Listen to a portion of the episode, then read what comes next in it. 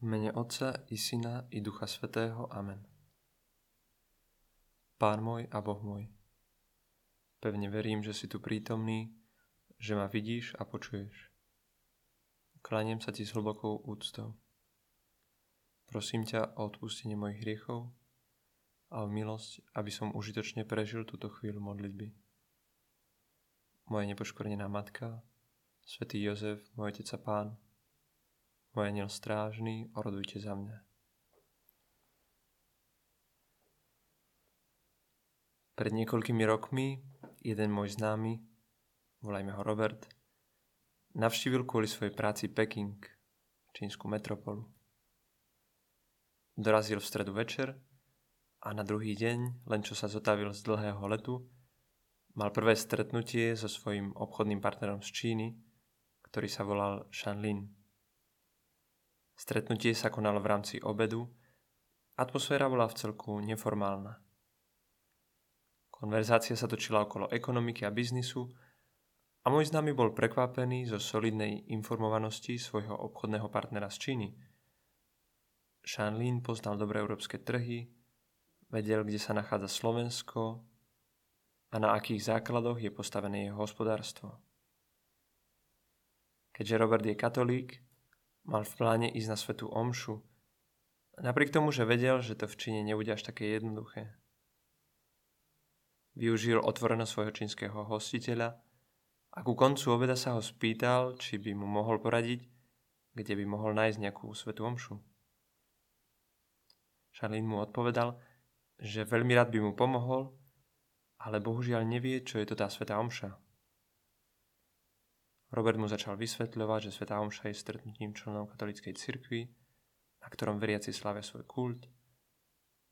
A Charlene odvetil, že nevie, čo je to cirkev. Robert videl, že vec nebude taká jednoduchá, ako sa na prvý pohľad mohlo zdať a začal rozmýšľať nad predstaviteľom katolíckej cirkvi, ktorý by mohol byť mediálne známy dokonca aj pre Šanlína. A spomenul si na pápeža. Začal opisovať muža v rokoch, oblečeného do bieleho rucha, ktorý je na čele veľkej svetovej organizácie a býva v Taliansku. No Shanlin o pápežovi nikdy nepočul.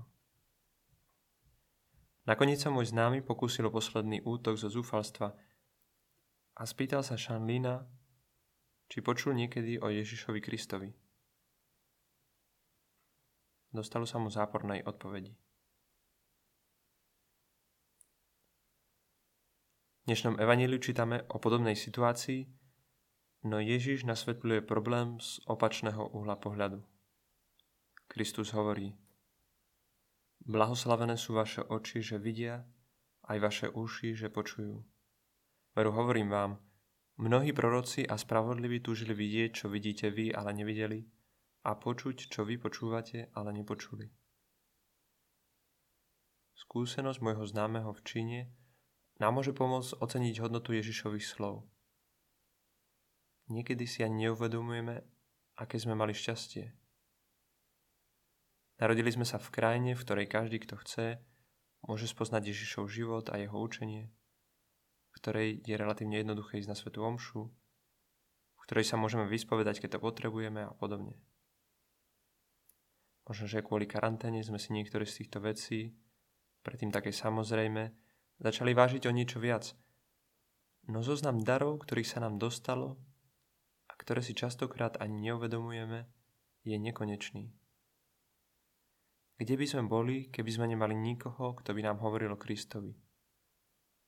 Možno to boli naši rodičia, alebo nejaký dobrý priateľ, no určite sme mali blízko seba niekoho, kto nás priviedol k viere a do spoločenstva, v ktorom našom viera, náš charakter – a naše vzťahy mohli rásť. V roku 2016 pápež František navštívil Mexiko. Svetý Otec si vtedy prijal, aby bola do programu zaradená aj Svetá Omša v jednom nápravnom zariadení. Na slávení sa nakoniec zúčastnilo 700 väzňov.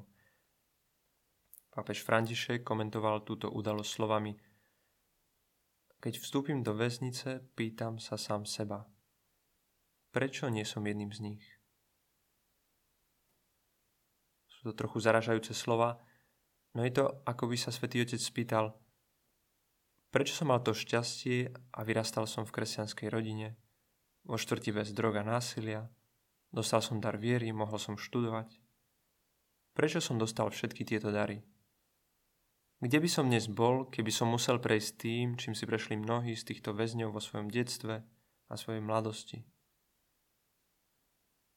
Niekedy nám môže prísť na myseľ, ako málo talentov máme v porovnaní s druhými, koľko materiálnych prostriedkov by sme potrebovali, aby sme mohli žiť bez stresu, koľko kontaktov nám chýba, aby sme mohli postúpiť v spoločenskom rebríčku.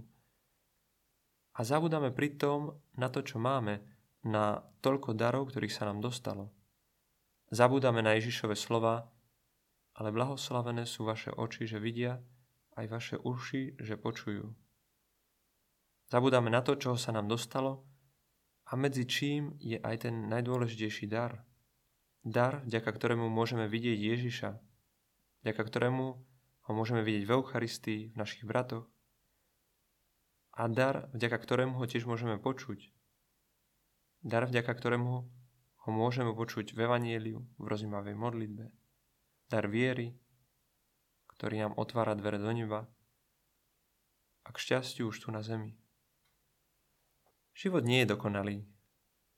Môžeme vidieť naše dni ako pohár vody do poli prázdny alebo do poli plný. V oboch prípadoch sa jedná o tú istú realitu a o dva odlišné pohľady. Môžeme sa upriamiť na prázdno v pohári a stiažovať si na smet, ktorý nemôžeme uspokojiť kvôli nedostatku vody, alebo sa upriamiť na polovicu pohára, ktorá je plná, ďakovať za ňu a vypiť obsah až do dna. A to je prístup Božieho Syna. Žiť život naplno, tak ako je a ďakovať zaň. Byť vďačný za dar viery, za život, za moju rodinu, priateľov a známych. Môžeme poprosiť Panu Máriu, aby nám pomohla rozpoznať dary, ktorými nám Boh každodenne prejavuje svoju lásku.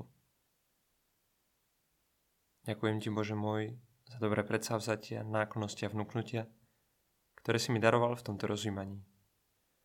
Prosím ťa o pomoc, aby som ich aj uskutočnil. Moja nepoškvrnená matka, svätý Jozef, môj otec a pán, môj aniel strážny, orodujte za mňa.